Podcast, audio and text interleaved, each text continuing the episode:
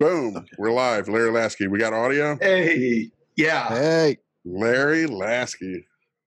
good to meet you. man. Eyes in the flesh. Good to meet you. I'm Jay. I'm the one who knows Chris. you online. There's Chris, my silent partner. Welcome to Silent but Hard Out, my favorite movie, with our guest Larry Lasky. Um, let me say quick, like all episodes into the foreseeable future, this one is brought to you by Cactus Jack, the movie we made. So stick around at the end, watch a trailer. But we're not here to talk about Cactus Jack. We are here to talk about Larry Lasky's favorite movie, which is Raiders of the Lost Ark. And you are one of those guys, when I put this question out there, a lot of people hem and haw and torture themselves over it. And I'd be the same way. It's hard as hell to pick a favorite. That word itself is strange to me. But you had no qualms, took no time to think about it. You knew exactly what your favorite movie was. As long as it took my fingers to type the answer. And has it, it always been your favorite since day one when you saw it? Or did you ever vacillate on that? You know, that's an interesting question. I think the first time I saw that film, I was probably around four or five years old. And so I think it probably alternated at that time between that and Tim Burton's Batman. Okay. At five, I was obsessed. Everything was Batman. I'll be perfectly honest. I had the shoes. I had Many I don't know if you remember they had like that Warner Brothers catalog and you could order anything from the catalog. And so my great grandmother for my birthday that year, she was like, What do you want? And you know, being five, I was like, everything. Just And so literally she I bought want it all. everything. That's great. So, but then Still the coolest but then yeah, over movie. the years. Oh yeah. Oh man. But then Jack over the years I would say Michael Keaton. Michael Keaton. want to get nuts. Let's get nut nuts. Fucking best shit ever. uh, but yeah, over the years, then um, I would say Raiders just kind of stuck in a way other films hadn't, especially as I became a um, you know a writer myself, first as an amateur and then as a professional. Um, I think my appreciation for the film just kind of grew and grew, and it really endeared itself to me and rose to the top. Man, you know, kind of interesting. Go ahead. I was gonna say it's kind of interesting. Um, you know, Lawrence Kasdan also wrote my second favorite film, which is The. Empire Strikes Back. Nice. So he just Every had a killer episode run. touches on Star Wars and It does. Um, it just shows that we know way too many geeky white dudes, present company included myself. right? Um Well, so see- what go ahead. Well, Chris and I, have, we were just talking even before we sent you the link about how people go about choosing their favorite movies, and there's different ways to do it. There's your favorite that makes you feel like a child again, or there's your favorite just from a technical craft standpoint. You objectively think it's the best. Then there's the movie you take the most joy from, and then there's like your desert island movie. If you could only ever watch one movie again, what would it be? Sometimes that might overlap. In some cases, it you know might be different answers. With you, is Raiders like all of the above, or is it oh, it checks off every box. Yeah, easily. Um, in terms of the technical aspects, uh, I'm sure you guys have seen um, people dissect um, turning it into a black and white film. yes? And that black and white Soderbergh did transfer. that, didn't he? Yes, yes, he did. He even took out all the audio. He replaced it with a different score Right, right. Just gotta show the out. composition shots. It is amazing. It's on his website.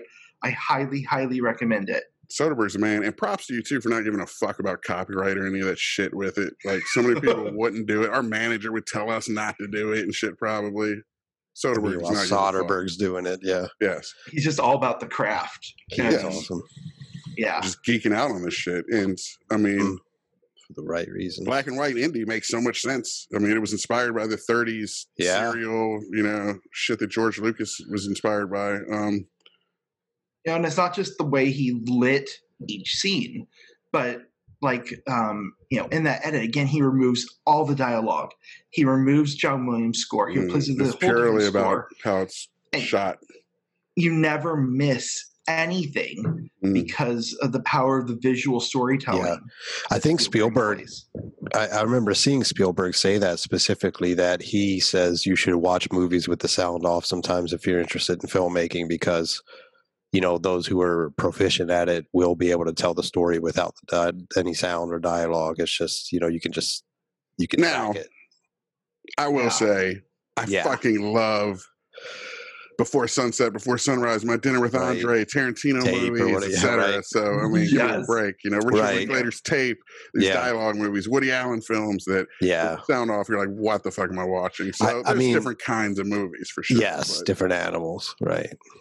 Yeah. But there is something to be said about the true cinematic language of storytelling to tell a story through images, you know, and you can do that with Indy. I just watched it again last night, finished it this this morning with my seven year old. He watched it for the first time.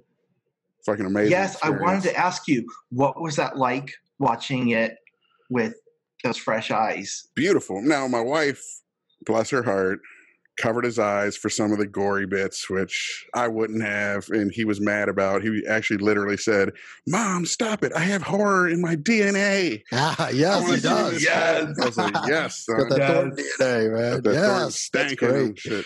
Oh, But- yes, that's awesome. Like that Um, face melting shit at the end was yeah. fucking delicious, man.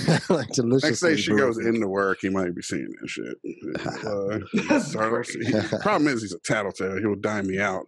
Ah, Otherwise, I'd secretly show him shit. But um, so did it you gotta capture his imagination? Did oh, you dude, feel let me say something though.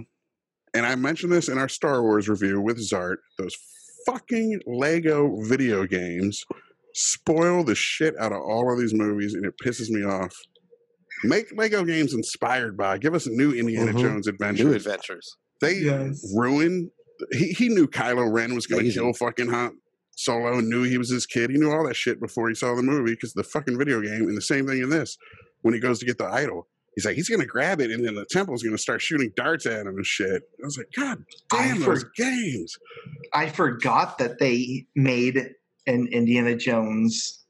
See, I fucked up. I thought that was like my way in for him because he's like five years mm. old and already a gamer. I was like, oh shit, let's let we introduce him to Indiana Jones and he'll be primed and ready. And When the movie comes, he'll want to see it. You know, it'll be like an event for him, like it was for us when we saw the trailer after fucking Flash Gordon or whatever shit. We're older than you.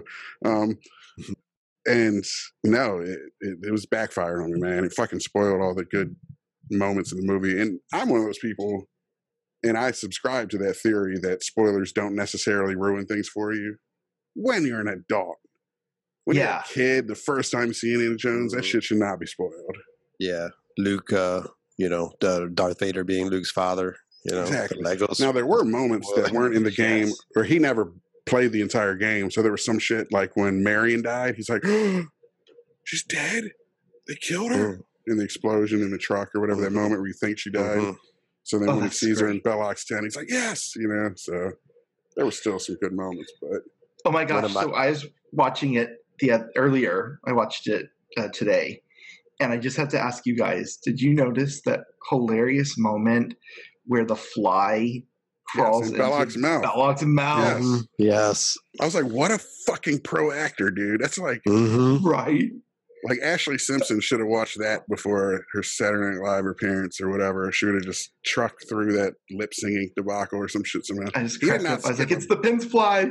Yeah, he didn't skip a beat. That shit. The Pence fly. Yeah. Yes. The Pence One of my- fly or, strikes. or the the Ted Cruz fucking It's like tonsil Zelig. stone or whatever that was on his lip. Yes. Um, one of my favorite moments in any movie ever is when the guy's slinging his swords around and shit, and Yes. just and Indy just fucking shoots him and walks off. Mythic. But do you know the story behind that scene? That Yes. it was supposed to be this big fight, but but um Harrison Ford wasn't feeling that well that day. He had like diarrhea or some shit. he So had dysentery. yes, dysentery. So he uh he was like, I can't do this fight scene. So they're like, all right, how about he just swings his swords around and you just fucking shoot him? and, me, and then it turns into one of the best moments in cinematic history. It is the Yeah. moment that makes Indiana Jones the coolest motherfucker. It really It's like, I ain't got time. that this says it all. Like he says, I'm making this up as I go along. You know, there's a quote from Ford uh, where he was discussing that, where he talked about, he said, um, and his exact quote was, I said to S- Steven, let's just shoot the fucker. Mhm. That's a, one of the best quotes. so perfect for Let's just shoot the fucker. I was trying to watch some of the making of and turn the kid onto that too because he knows I make movies. He's seen Yeah, the making of. Yeah. bloody hands and shit down here. And unfortunately, because of our movie Cactus Jack, he had seen like the Nazi symbol, so I'd already explained that to him. Oh my god! Watch our trailer, folks. You know what I'm talking about. oh my Um, god, so that in this trailer is movie- great. Yeah, he was like, "God, I hate that Nazi symbol, Dad. Why do you have that thing?" I'm like, "Man, trust me, it's props." But I, I was on the burn website uh, the night it was going live. I kept waiting for the trailer. Uh, to pop up on you guys, and finally you sent me the link like right after. I was like, yes. It's crazy, dude. We're proud of it. It'll be out in January, but I Anyway. am so happy for you guys. it was fun, man. Really it was crazy. It We've been like at it a while, great. you know, just to make I our film. This was Oh, a passion. This was the passion project. Kind of, yeah. I mean, it's it's weird to say. It's not that I really want to make this movie about this fucking nasty skinhead guy, but we wanted to make a film, and we always have been super interested in that kind of film. You know, Yeah. Um, Mississippi Burning, Trying for the Spirit, At all, At pupil. at Pupil. American American History X, X. of course. Mhm. Um, all that kind of shit to me is just fascinating as a kid. Any KKK shit. Just, we grew up as white kids in a black neighborhood in DC, basically in the Beltway, okay. and never understood the whole hate thing. We're like, what is going on, dude? I know, uh, like yeah, naturally because we're the only white kids in the neighborhood. Our best friends are all black and stuff, and we're just like, why the fuck would anyone hate anyone just because their skin color is different? It's such Right. an absurd notion. And of course, sometimes we would get fucked with, understandably, because we're the icons Yeah. of whiteness in that neighborhood. So some kids, would be Mhm. like, "Fuck Yeah, our enemies were black you know? too. But So interesting. So that's why we made that movie. But our movies that we loved as kids were Raiders of the Lost Ark. I mean, Indiana Jones is still Harrison Ford, that era, stubble Harrison Ford, even better than Han Solo. Give him that fucking five o'clock shadow. yes. That is my icon of masculinity. Indiana You know, and fucking it's so- That dude. scene when interesting. that, Uh, I was going to say that when Okay. when he uh, when he was injured Yes. and he's like telling Marion where it hurts, you know, and she gives it a kiss each spot where he says he's hurt, you know, Amazing. from having been through all this shit and beat up and stuff, and then he just points to his lips here, you know. Good shit, it's fucking awesome, man. I was like, that dude's a player. It's What not were you the saying? years, son. It's the mileage. yes. What were you saying though, dude? You were starting to say something. Oh, I was saying that's so interesting that um, Ford really wanted to play up the academic side of yeah. Mm, him as much as the action side. He's That's really cool. adamant about Love that. him being a professor. And you see him when he's, you know, not Mhm. rugged, badass Indiana Mhm. Jones. mhm. He's kind of a nerd. He's, Yes. you know, he's at the board. He's a geek. Yeah. When he's even taken aback he's a nerd hero. The student, uh, it's all chicks. I even said that to my son. I was like, check it out. Mm, This his whole class is all like young chicks. They're all in love with him because he's fucking Indiana Jones, you know. the eyes. And then I she love blinks, "I love you" or whatever. He's taken aback by that because he doesn't see himself. He sees himself as a nerd. Right. That's the beauty of it. Yeah, not long ago he Yeah. was just some book Harrison nerd, Ford yeah, and suddenly Infuse that into it to the point where the character truly sees himself not as some badass, but he's like a principled nerd who kicks ass because principal principles. nerd, He's bad like, we gotta nice. He's like, we gotta get this shit. This shit belongs in the museum. You know the whole Yeah, it's all in the name of you said. history, Yes. preserving history. exactly. And then even at the very from end, that belongs in a museum. yes, at the end of Raiders, how mad and defeated he is and frustrated when the CIA goons won't let them even see the ark or know where it's been put or anything. You know, it's like it's because of the artifact aspect of it, the, hisco- sto- uh, the historical value of it. You know, That's Yeah. when Belloq calls his bluff. You know, right before Yes, all yes. this. He's got the bazooka. He can destroy it right there. Yes. And Belloq looks at him and yes. he's like, "Nope, you're not going to do it." Brilliant. yes, it was beautiful. Brilliant. Belloq's It is. great. I, I gotta. I mean, it He's really a great does character. Hit all the cylinders. It's. I mean, I can absolutely see why you would choose this as your favorite movie. It's definitely. I can see. To watching it again, it might be mine. Yeah. God damn it. Um, you know, it's fascinating though that there's no arc for Indy. He doesn't have which is ironic. any considering transformation. the He title. doesn't. no, no, no, he no. doesn't. The- No. he doesn't change. I could talk Well, at length about this. he I think believed- he- does. Okay, I want to hear what you think his arc is. I'm he starts the movie when the CIA guys first come to him, the intelligence guys, and he starts the movie talking about all that mumbo jumbo, Mm, whatever, if you believe it. So Exactly. he's in effect an atheist or at least an agnostic. But by the end of the movie, he's the one saying, "Close your eyes, close your eyes." He's a believer. It's really about Indy finding faith. But I think they fucked that up when they made Temple a prequel because he should have already Ah, had faith in the supernatural. supernatural. Yeah, right. So now maybe he wouldn't have believed in Abrahamic Judeo-Christian supernatural Right. shit or something. So you could still, but I So- do think that it is about him coming to respect the power of God and the uh, the actuality of God. You know, Do you think so? I mean, I didn't I don't feel think it like was a he conscious ever. thing. I don't think they wrote it with that arc, but I think it's there Yeah, thematically. it's this to pick out. intrinsic thing that I just didn't ever pick up that he doubted the religious power of these items or that they were real. He seems Well- very knowledgeable and very, um, very mumbo jumbo- right from the start. the mumbo jumbo line. Now I haven't watched it as recently. Uh, Jay and you, you both have watched it like in the last Since day. or that so. But, since um, that dawned on yeah. me watching it years ago, I see that now, and to me it feels obvious. If maybe next time you watch it, watch that scene specifically because he does. Say, I'll watch like, it with hocus that in pocus, mind. hocus pocus mumbo jumbo essentially he's he's he looks at these things as artifacts of historical value he doesn't look at them as religious supernatural uh Until the ending when he's telling until her the to end close her eyes. yes you, you know I'm Carl keep that in mind Sagan. next time I watch it. You know Yeah. Carl Sagan sang the praises of Scooby Doo because it it did the opposite of basically what we're saying Indiana Jones does, which is um.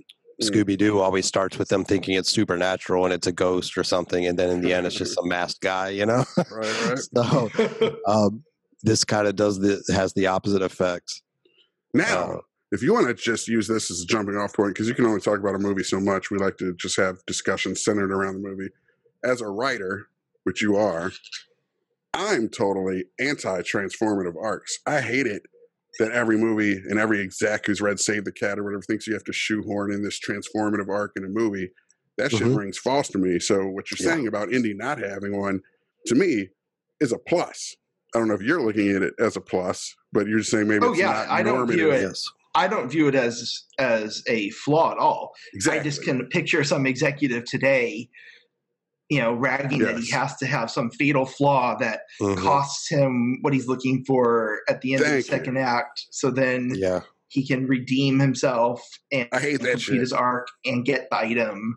Blah Well, blah like the- blah. yeah, Like, As like much as I love is the- necessary to achieve your goal. You always have to change. Like, no, sometimes it's the right guy for the right fucking job. You know, Bond never As never much as- changes. Bond is as Bond. much as I as much as I love Groundhog Day, that always bothered me about the way it ends, you know, like where the way he finally stops Bill Murray stops repeating his same day over Mhm. and over is because he arcs essentially, right? Mhm. Like he starts making it about everyone else instead of himself. Mhm. Now that's But- at least the point of the movie. Almost that's like a Scrooge tale where it's really about. I was gonna say it's literally shit. the exact same arc he has in Scrooge. Yes, it's like Right. becoming altruistic. The selfish guy becomes altruistic. He's a better person for it. You know, Mhm. but to to insist It's just a that weird every movie mechanism. has like- to have. Yeah, I know. But uh, first Whereas off, you see me- Indy's arc is more thematic, which I think. I think it's the ma- I think it's something though that you just tease out. I think it's something that's there because we write stories where, of course, plot impacts character and shit, and it's just inherently Yeah. going to take care of itself. And good stories have that sometimes. Sometimes they don't. And if you want to go back to the Yeah. classic Greek interpretation, a tragedy is essentially a story where a fatal flaw does lead to a character's downfall because they don't change.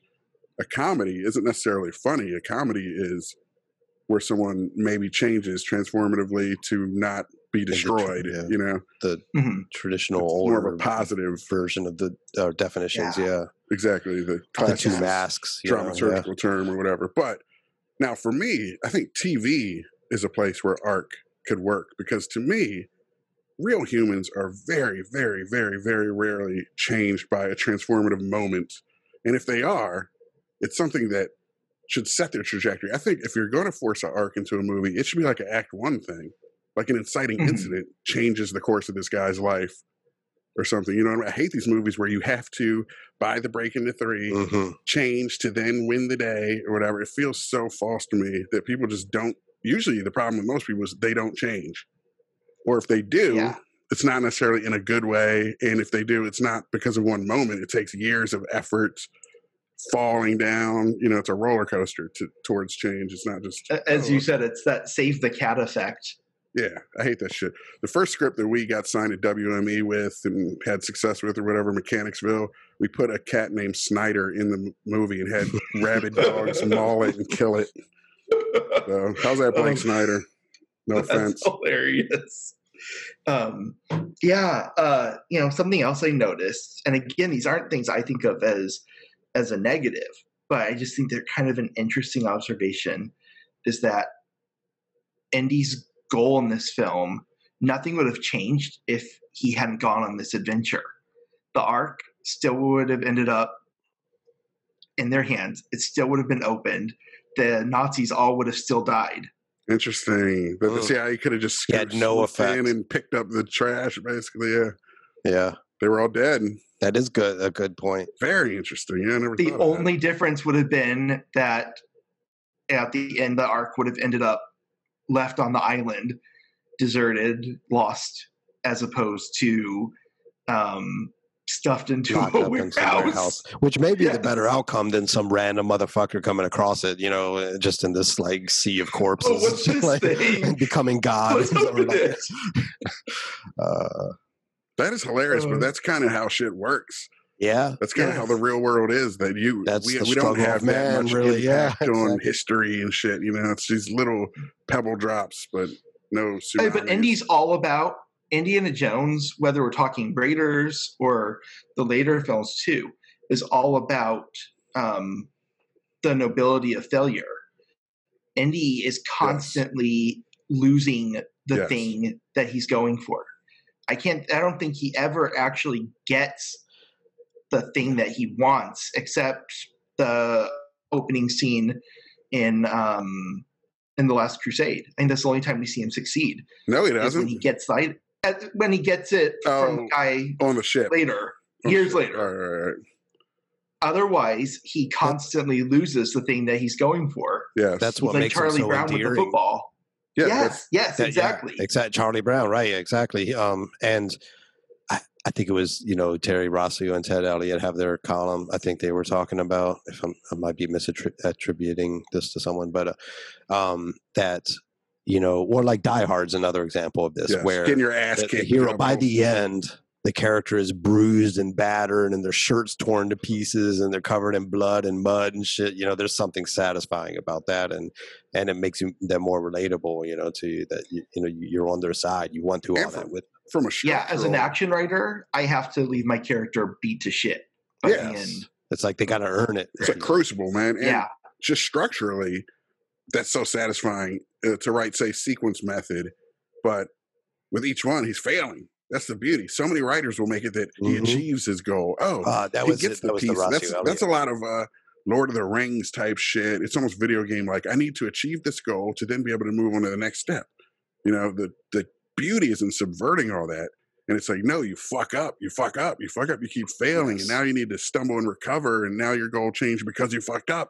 You didn't win that sequence. Now you got to fucking Rocky. regroup. You know, yeah, I mean that's the first scene we meet him in is going after you know this idol, The idol yeah. and he gets beats him. it, this is iconic and he gets fuck. it, and then he gets out, and there is Belloq waiting for him, yes and he takes it, and he There's tells nothing him you can attain that I cannot take away. Yes. And it's Yes, exactly. constantly it's constantly delighting you you know like it's like on the way in they there's poisoned arrows and there's you know and then there's the throw me the whip out you know throw me the idol i throw you the whip and there's treachery Alfred throughout Molina. and being chased by the natives Doc and Ock.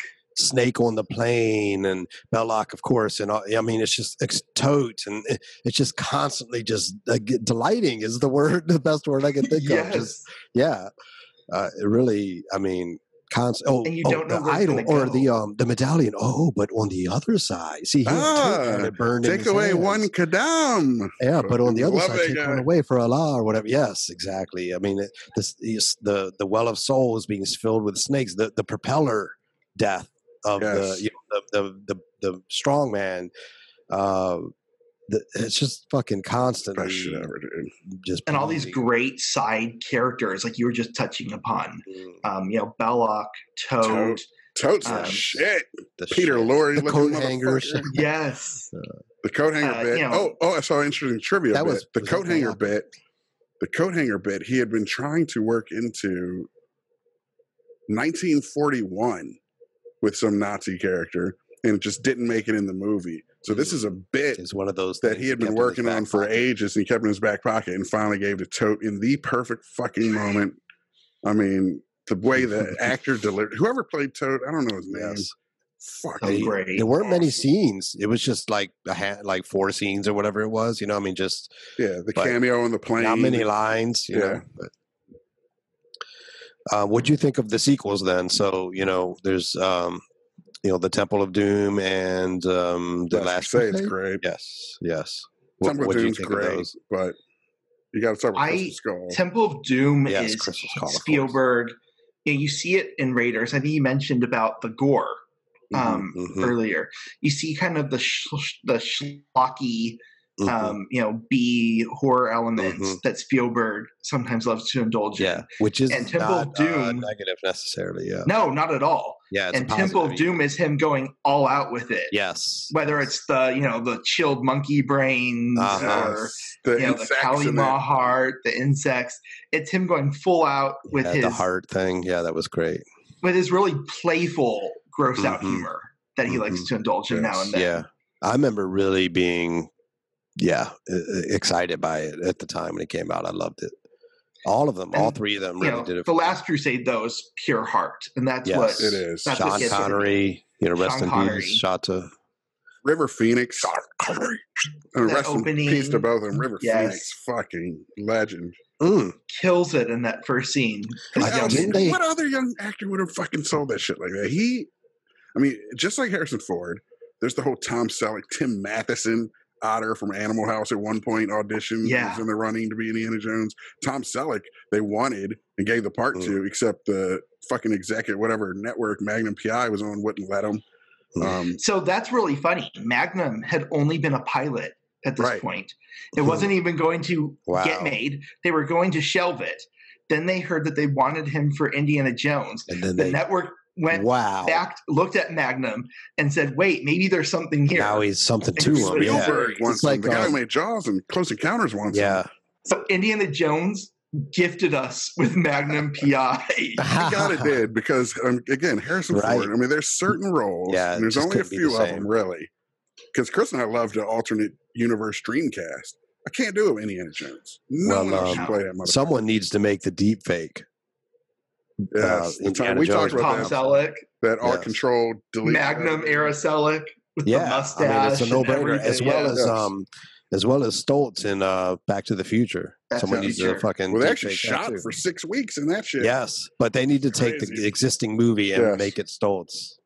that would be amazing. Makes me wonder if there's any Here, here, make um, it Stoltz any, like, from Mask. Song name, makes me make wonder it if there's any audition footage. of a of- mask. if there's any sort of um if there's any like rehearsal footage that they filmed with Selleck reading the lines at all. There is some. I Like, saw some on my Blu-ray Yeah. package. They showed some. There was uh, him auditioning with some other chick. It wasn't Karen Allen, who we need to talk about too. Fucking awesome. yeah.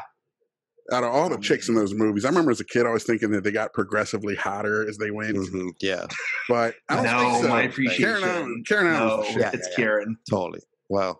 And what a great character. I mean, just when you think about the third, you talking about the German chick, Uh, the the great noir, the noir aspect of it, the tough talking dame who just won't take shit, who's been Mhm. burned too many times. She's fucking awesome.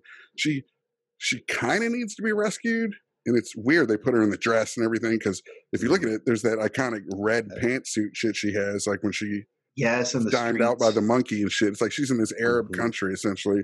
A woman Yeah. wearing pants and shit. You know, that was pretty progressive if you think about it. Now this No is shit. pre fifties where the Middle East kind of went to shit, but right, no shit. Yeah, it was before uh, you know Mossadegh was overthrown Right. and shit. Yeah, it's set in Yeah, 1936. Yeah, Right, before exactly. BP and the CIA and Kermit fucking uh, Roosevelt got their hands dirty. It truly is a perfect movie, technically, though. I mean, I was watching it again. Every single fucking shot is the shot to make. Like, uh, we just had a exactly. episode we did on Jaws, and I was talking about how Spielberg is 26 when he made Jaws, and I wonder if he watches Oh, Jaws, if he's like, I would have done these things differently. But I feel like Raiders, like I kind of nailed that shit. If I'm Yeah, Spielberg, I watch. Raiders. I'm like, I don't know if I'd fucking do anything different. Wouldn't change a thing. I didn't realize he was that young when he. I know. Isn't that filmed Jaws. depressing? It's, it is It depressing. is. Well, But if you think about it, Raiders was like the anti.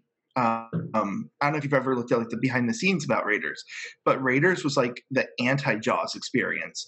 Raiders they were given, I believe, an 85 day filming schedule, and came in at 73 days. crazy.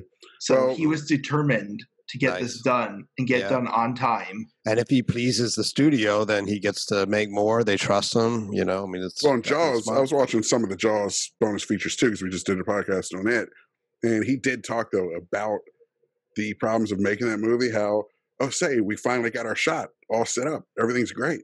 I say roll sound, roll picture, action. We're ten feet away from where we set up because we're all fucking on the water, drifting around. Everything's just a nightmare. So I could easily see that going over budget, etc.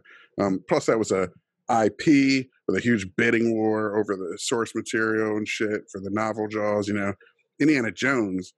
The only thing he had going for it really was how Lucas swung and hit a fucking grand slam with Star Wars.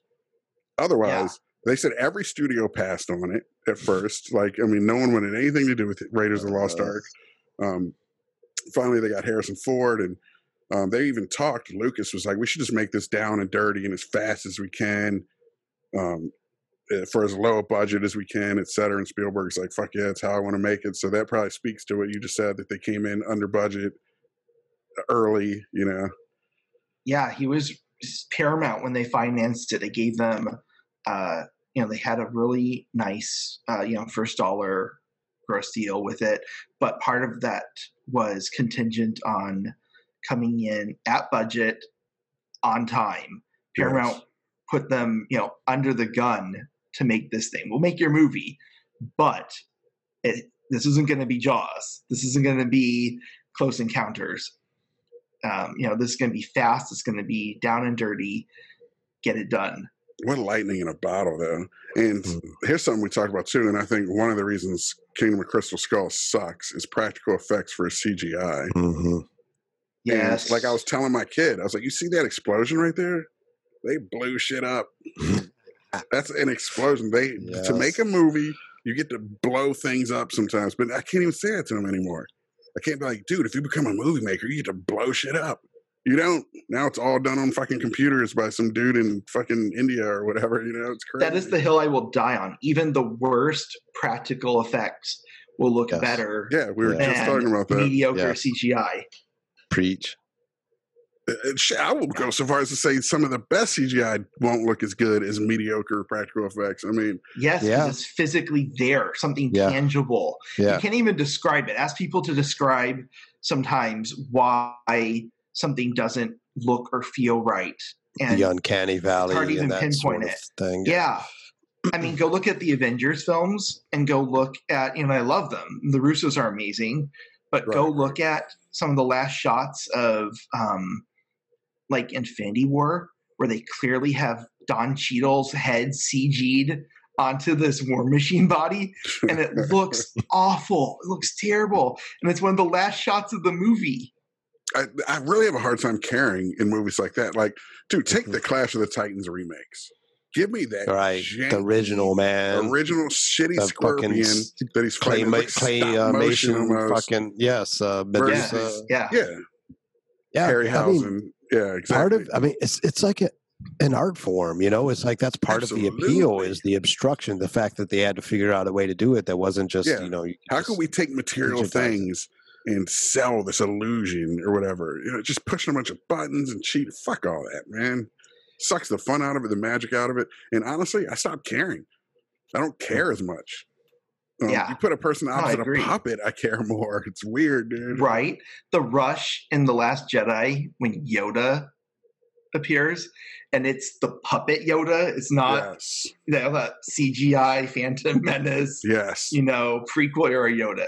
It is Mhm. Frank Oz's puppet there, and Rian Johnson was just brilliant to use it. And there's a certain rush that comes in that moment because it looks right. Are we going to end yet another episode talking about the uh-huh. Last This is way too Jedi? every every favorite movie episode seems to. The hilarious thing is Chris and I are Oh, freaks. actually, we like like. Todd Solondz movies, of course. and Haneke and Gaspar Noé and Gregg Araki and shit, like weird shit. So it is funny that so many of these are going to come to Spielberg flicks from the eighties. You know, Um, now, Mhm. did you know? I didn't know um, until just the other day, which is weird because again, this is my favorite film of all time. I didn't realize that uh, Lucas had crafted the original story with um, Philip Kaufman, and that Kaufman had been his initial choice to direct the film as well. yeah, and that was he crafted it before Star Wars. Even he had Indiana Yeah, Jones and Star Wars both kind of thought out, and he didn't know which one he wanted to do next, but he went with Star Wars. Yeah, yeah, this idea kind of stewed from the early 70s on. It was a long gestating project for Lucas. Which is cool, Um, and so again yeah. informed by his childhood and his Passion pulp shit that he grew up on. You know, Yes, exactly. Yeah, Tarzan, Yes. Zorro, all Mhm. those old serials. Allan Quatermain type shit. Yes. King yeah, Solomon's, Mines. Remember that? That Richard Chamberlain, King Mhm. Solomon's Mines Yep. fucking knockoff. Only good thing about it was hot young Sharon Stone, like 80s Sharon Stone. Oh yeah, Mhm. Total Recall era. yes, exactly. Um, so, do you have a second favorite movie? Uh, yeah, I mentioned Empire Strikes Back. All Oh, right, right. Yes. Again, okay. Lawrence Kasdan. What's Not your? because you know we're both named Lawrence either. So I thought you were going to say the Big Chill and shit, man. Body Heat. What are you doing here? uh, yeah, Um, Empire was Didn't is Kasdan write? favorite. Uh, dude, what was that fucking terrible Stephen King movie? Duh. The one we make so much fun of. Oh, with Morgan Dreamcatcher. Freeman. Dreamcatcher. Ah, yeah. Kasdan made that shit. Like, what happened? Yeah, but then he goes and he writes The Force Awakens, which I thought, which is a brilliant script. All right, see, see. That's another podcast. or is it? How much I don't know. time do we have left? minefield. We probably got like 20 minutes left. I don't know. We're just not. Okay. We're just. I mean, look at the kind of movies I said we like and shit. So Yeah, the new one. there's just so many amazing. I prefer to see what Subversion. ifs. Yeah, But with like Raiders, especially, there's so many what ifs, so many things that could have happened differently. It could have been a movie, you know, directed by Philip Kaufman, starring Tom Selleck. Selleck. I know it would. suck. What would that film have been? You can't help but wonder about it. Uh, There's there's Mhm. no way. shows- I know some No offense universe. to Philip Kaufman or anything, but there's no way I would have just watched it with my son and came away saying I wouldn't change a single fucking shot in that movie or Mhm. whatever. Spielberg is a savant. he, He is. truly is. Um, He knows. He was He directing just- Jaws at 26 because we were just talking about this previously too. At when he was a teenager, he was like jumping the studio wall and going in and finding the fucking head of production, I think, and just telling him, "I'm going to make movies here one day." And It's in his DNA. Always knew, driven to do it. Was directing TV episodes at 20 years old. I mean, who does that? Not now. Wonderkin phenoms No. don't do that. Like, I mean, he is Mhm. the guy just born for this. I mean, shit. it's one of a kind. It's once in a And- lifetime, once in a generation sort of filmmaker. like I was watching Bound recently, the Wachowski movie, you know, back Yeah. were still Larry and whatever the fuck, right? Early, their first movie.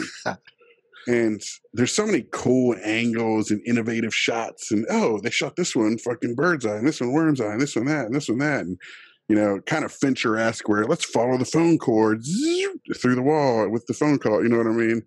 Tricky kind of shit. Necessary as fuck, Spielberg doesn't do any of that shit Right. ever. It's just find the best place to put the camera where I'll move it from here to here, and it's a Yes. frame shot, and it's a We know how telephones shot. work or whatever. like, um, Right. I think it's because at the time it was something you couldn't film, impressive setups. to pull off, you know. Like, but at this point, Mm. it's like it's who cares if you do that stuff, you know. It's more it really is more about the story and you know the character. there's a confidence with him, but he was so young, and I always wonder, you know, was he really that confident, or was inward every day, you know, minor panic attack Spielberg? at the start? Yeah, I get the Yeah, impression from the making of shits sort of I've been thing. seeing that no, that he's just this is what I Yeah, do. he was a did- I feel like he truly had the confidence, and he truly Yeah. just Yeah, because everyone else shit is is in so the way. true though. It's almost I, like I a zen. way. It's like a zen or a Tao to it because there's such simplicity. Yeah, Like yeah, I'm just kind of confident. knew He has a obviously vision. was The what he was shot. destined for. You know, Yeah, you're- yeah.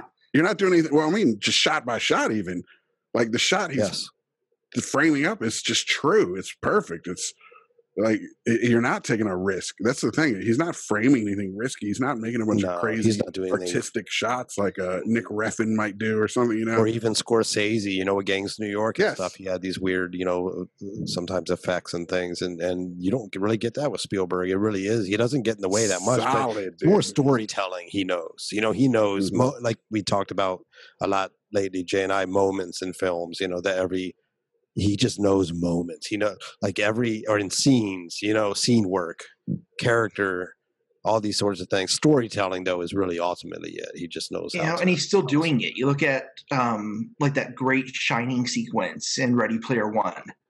haven't Yes. seen that yet. yeah i know that blew my mind i was like Oh, what you- you have to happening watch This is- it.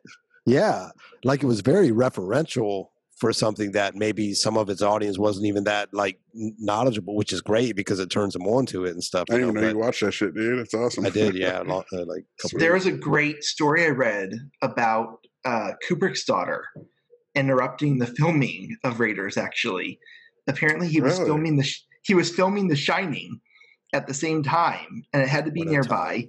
And his daughter Vivian, his daughter Vivian, found out about the snakes that they were using, and she was Mm. concerned that the snakes rights were being abused. yeah. So she contacted the RSPCA and wow. reported them. Kubrick's daughter. that I sounds love about right. I love this. and were they harmed or no? No, no, no. So Spielberg well, and them, they had to they had to go assure everybody They that assure the them, right? Yeah, I snakes wouldn't were take not being were not being harmed, that they were being treated. I was watching well. a making of thing today, and The the, kid actually watched this bit with me, the snakes bit. Um, of course, there was the glass with the cobra, but that cobra did spit. Yeah, You can see venom venom at at a him little in the bit too. glass. you can see it for a Yeah. moment. Harrison Yes. Ford talks about that too. He's like, you can barely see the reflection, but there was a couple takes where it spit venom at the glass, and they were all just like, "We got to get this done and get the fuck out Good of thing here." we got the glass. but uh, they had about two thousand snakes, which Mhm. sounds crazy, right? Wow. And there were Fuck that. a dozen snake wranglers there I'm with with all these live snakes, and a bunch were fake mechanical snakes or whatever, but a ton of That's some garden ones. hose. Yeah, Dude, Spielberg's like, this shit's just not working. We need seven to eight thousand more snakes. I need ten thousand snakes in there for this shit to Get me work. 10,000 So they snakes ended up 4 having to p.m. get ten thousand snakes and Wow. calling every animal. Another wrangler band name, heavy things. metal band name. Yeah, 10,000 snakes. yeah. They had to get all the snakes. They didn't have enough um, anti venom for it all as well, so they had Oh to get God. anti venom in case Wait, people wait, wait, got wait, hurt. I mean, okay, the cobra, you maybe you need a real cobra, but all the rest, they couldn't they just be non venomous? most of them were. Most of them were. Uh, the pythons. Um, was it the DP? No, the AD, the assistant director, got bit by a python. Spielberg said, Which they're not latched on his hand. He's like, they're not venomous, but it will not let go. They, they'll So this thing just latched you. on him and he couldn't get it off his hand. And then somebody, one of the wranglers, was like, snap its tail. So somebody grabbed the tail of it and snapped it, and the thing just let go. One of the stuntmen actually had to double as Miriam, so he shaved his legs and wore the dress, and they filmed his legs for one of the ah, that's that to me is the beauty of movie. it is making. It Nowadays, really is. So, so he was like out all on the the. snakes, right? So it'd be her real legs. There's, Yeah, there's so much exactly. less illusion and sleight of hand and shit. So this guy was out in Hollywood. That's Hey, I was just in this movie. He's got these shaved legs, you know, like he, Yeah. you know, like if he hooked up that night, he had to explain his shaved legs. Well, I was like in a movie. clueless. Nice stems. Oh man, uh, yes. Oh, dude. Uh, yeah. it's Oh, we got to say Some real the- quick. I don't know what time we have from when these go well. We have no idea, and it comes up on us quick. But bzz, didn't you co-write a script with Gale Hansen? our boy. Yeah, uh, Gale and I have been working off and on on something uh, for the last couple years. Uh, it's a little bit of a passion project that we keep circling back to. Gale is a very um, close friend of mine, and uh, he actually knows my um, uh, he knows my kid sister as well. Uh, we're all really close. I know his son. Um, so yeah, we're kind of all Dead uh, Poet Society. For people really, who don't really know, close, yeah. Gale Hansen was an actor. He played Charlie Dalton, Nuwanda in Dead Poet Society, one of the all-time great raconteur characters. Um, which Was my Dead favorite. Society is in our running. At one point, it was probably our favorite movie collectively. I had like three copies somehow. Right. It's like then you got the VHS, the DVD, Yes, two DVDs, exactly. the special edition, whatever. But and he became an executive later, and I think it was either the first or second meeting we ever had in Hollywood was when he was at Relativity, The VP, and we went in right? Yeah. to meet him, and we found out like, wait, that's talking about fucking Nuwanda. we Yeah, went in for I a know. meeting Blew our Nuwanda. minds. And we go in there. It was just a general meeting off of that script where we killed Snyder the cat and shit. And we go sit in there, and he's just like, "Thornton Brothers, all right, go." He did that Hollywood shit on us. We're like, Ah. uh, "Go." He goes, he goes, you guys funny? uh, be, be funny, you know, basically. How Uh, hilarious, dude! Like, yeah, it was. We're felt so on the spot, man. like our first or Gotta second meeting us. ever. Uh, like, you know how like- much pressure you put on yourself going into those things until you realize they're such circle jerks. It really doesn't matter and shit. but so you see, he, he went through the list of the projects they were working on. I remember, and he seemed to be really Yeah. into- passionate about them all and Yeah, stuff. so no, that's he's just cool. a cool dude. Yeah, he was an had a- And early- he supported us. A that's lot how after. we that's how he and i initially met uh was him championing he was a very big champion of the script that was being chased by several studios at the time including relativity and um you know we met professionally that way and then over the years we just became That's uh, cool. We don't hear about that. really good friends. I mean, often. I mean, to the point where he, you know, not being hyperbolic at all, I consider him almost uh, like family. He's basically like honorary family. that's right. Hey, Gale, you got to come on this show. Let's hear about Gale Hansen, Yeah. What's favorite? favorite? fucking He movie. is one of the he is one of the best guys you could ever. Yeah, I think he might know. even thrown in on the Cactus Jack fucking crowdfunder. And So when we cool. uh, put out our, our novels, Reapers, he he you know shared it, you know, with on Mhm. Facebook and stuff. You know, he he was a good Yeah, job. I've Now the talking to him crazy thing is, Years. I have to confess this: I've never seen Dead Poet Society. Oh my god, you're missing out. That reminds me. If I didn't even. friend, I didn't gotta even see it now. know. I didn't even know, and then oh, I until- was you didn't. on I was on like Twitter with him, and I kept seeing all No these wonder. different people post. you Yes, gotta let I was girls like, into why are they? I was like, why are they calling him this? What is Dude, this? it's amazing. No, Dude, he's, he's one of the- the he's great characters. Possibly like- the best character in it in a way. I mean, Robin Yes. Williams, of course, you know, like uh, iconic as fuck. But um, if not Robin Williams, I for sure remember the when I was a kid watching this. Nuwanda was the man. You know, he was like the pussy hound. You know, He's like John Bender in Breakfast sacks. Club, right? Yes. Rebel. the opening scene that they they have an assembly and this is a really like uh, it's a pre it's a prep school for college but really like ivy league people you know um, like All boys. and stuff. and the opening scene is like the um, premiere of the school delivering this very sober speech or whatever and then this phone starts ringing and it's it's Nuwanda Gale Hansen's character standing up with the phone going it's God he says you should let girls into Hellman, or. Hellman. Yeah Hellman was the name of the school. They called it Hellman. or whatever. right yeah. I don't know if that was the opening scene. It might have came later because that got him Okay, in yeah, trouble. he got right, the yeah. ass whipping and shit. But uh, Now I can believe it. He's a killer actor. I've seen. Uh, he He's showed so me his good. reel once, and he's he's brilliant. I don't even think he realizes how brilliant. yeah, I wonder why he retired. actor. Dude, let's get him to act in the next shit we make. Yeah. Do it. Do it. And Gale. But Gale, if you watch this shit, come on our show, dude. We fucking love you. Be awesome to find out Yeah, Charlie Dalton's again. favorite movie. One of the best guys. So Um, one thing we've talked about with this podcast, we wanted, of course, to just be like people geeking out. They love Star Wars as a kid, reawakens the kid Yeah. in them every time they watch it. But also, like, we had our Cactus Jack actor, Michael Gall, on last week, and his pick was Inherit the Wind. You ever see that movie about the Scopes I monkey trial? Yeah, No. uh, trial.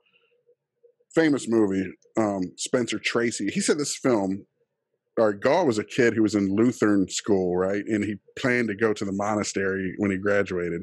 He saw this movie. It made him give up religion and want to be an actor.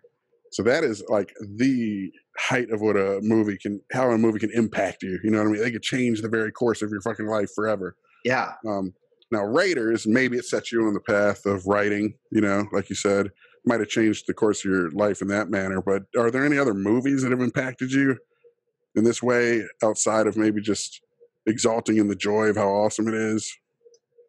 Do you have any Um, movie moments you remember where, like, wow, it changed how you saw something or believed, you know?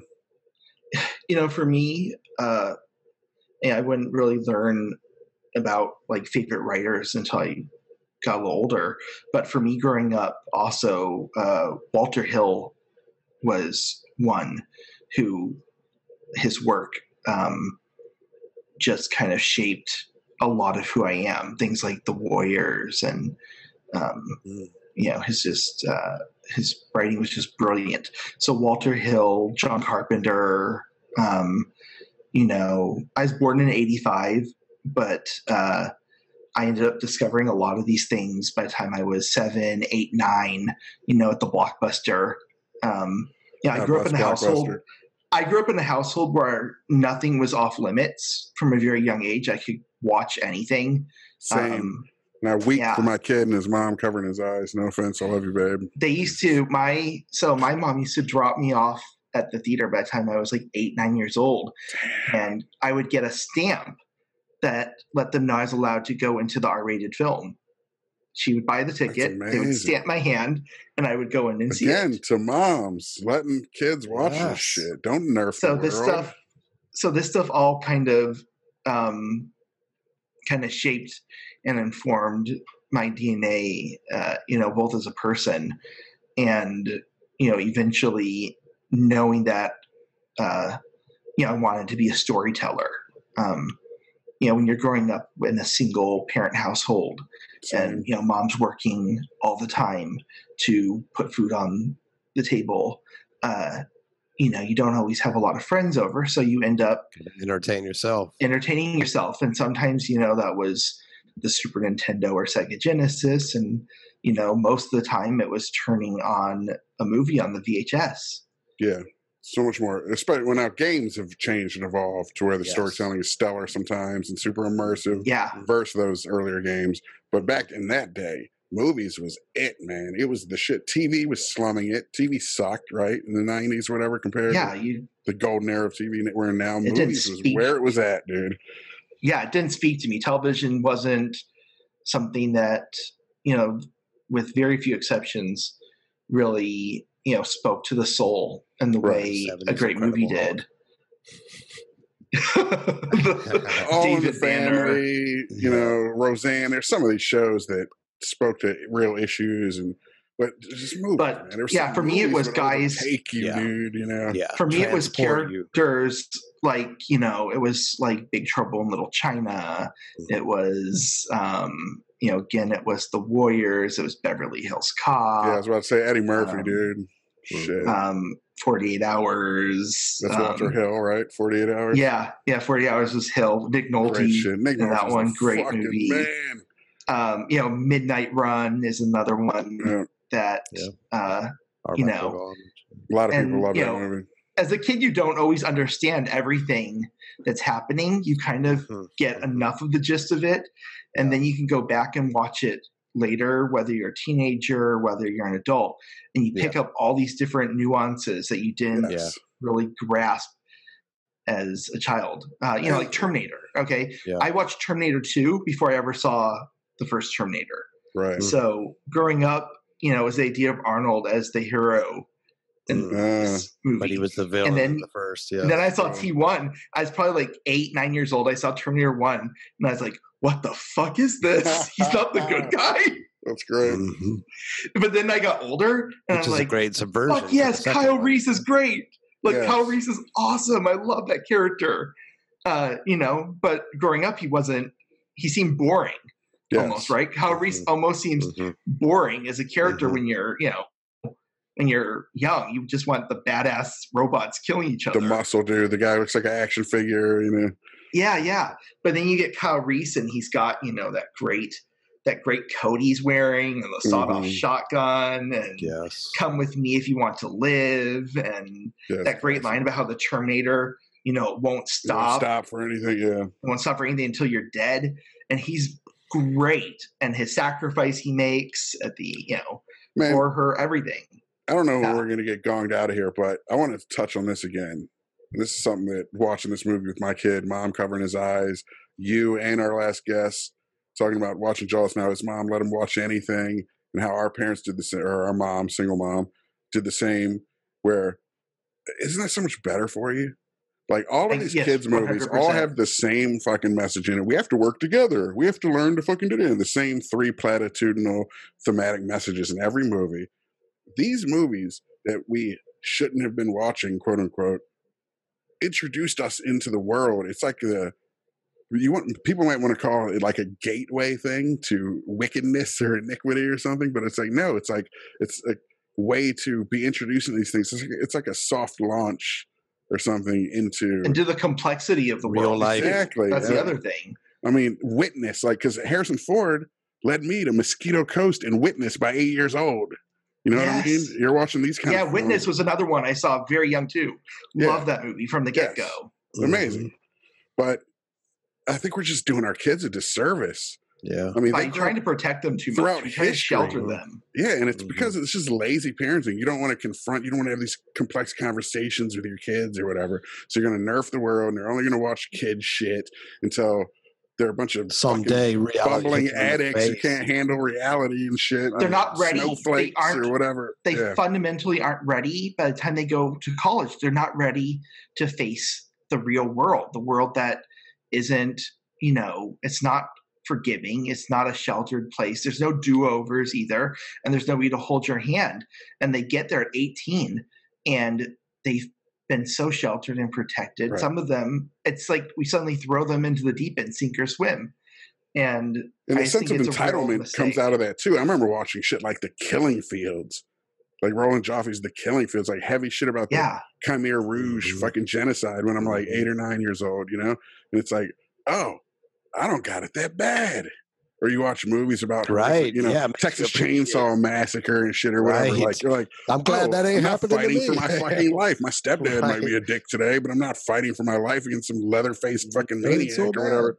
You know? yeah i was i was 13 or 14 maybe it's 14 when magnolia came out i saw that in theaters Mm. um, i was lucky enough i got to see eyes wide shut in Yes. theaters Same. Um, we saw you know both of those kubrick's in the last film you know i feel really really fortunate that i got to Mhm. see that movie Yeah. on the big I screen feel like cinema is so lost to this generation. First off, there's this glut of shit. There's so many Right. movies being made, even by people like ourselves.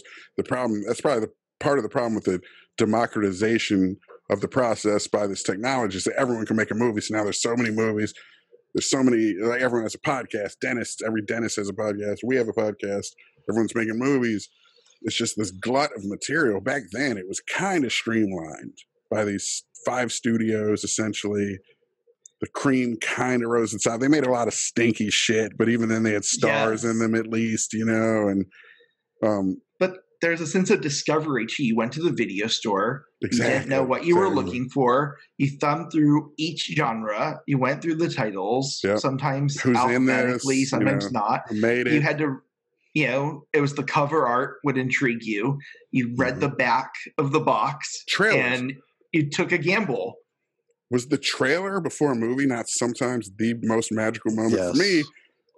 The trailers and just when the first, all right, the Paramount or the Universal or the Yeah. The Box. production cards. yes, whenever the studio card came up, because that moment is just nothing but potential. It's promise. the potential, the promise that I'm fucking about to be taken away and transported. Mm, So even if the movie sucked, that moment though, it's always like a drug. it's You the know, once Well, take upon a it back- time sort of thing. Take it back to Raiders. You know, opens with the Paramount yes, Mountain yeah. that then turns into Yeah, they the did that. real physical mountain. in every film, right? Didn't I know? And the second one, he No. did that too with the gong. did he? It was on the gong. You know, in the Yeah. opening scene. I I'm pretty sure that was like a running thing. But Well, the uh, Paramount- Did he do it in the third one too? Yeah, we'll have to check that. I don't know. The Paramount Mountain though, I know I was watching again making of shit this morning, and they were shooting in Hawaii that opening shit, And one of the location scouts, he told like the morning of, he just had the idea. They were like Spielberg was always having ideas, great, amazing Yeah, ideas, but you always have to scramble to fucking accommodate his idea. So he's like, you know what? I really want to segue from the Paramount Mountain into a mountain. So find me a mountain here in Hawaii that looks like the Matches Paramount it. Mountain. So the dude had to drive around for like two days fucking looking for this mountain. So he's like, ah, and they found the perfect one, you know. It's like a last minute improv almost, Yes. and it becomes Mm. the fucking opening shot. Yes, So iconic iconic. as That's fuck. amazing. That's And the fact that they held Indy's face back for so long until he whips the fucking gun out of dude's hand and steps out like he I'm the mysterious. man. That's a good you know? point. So cool.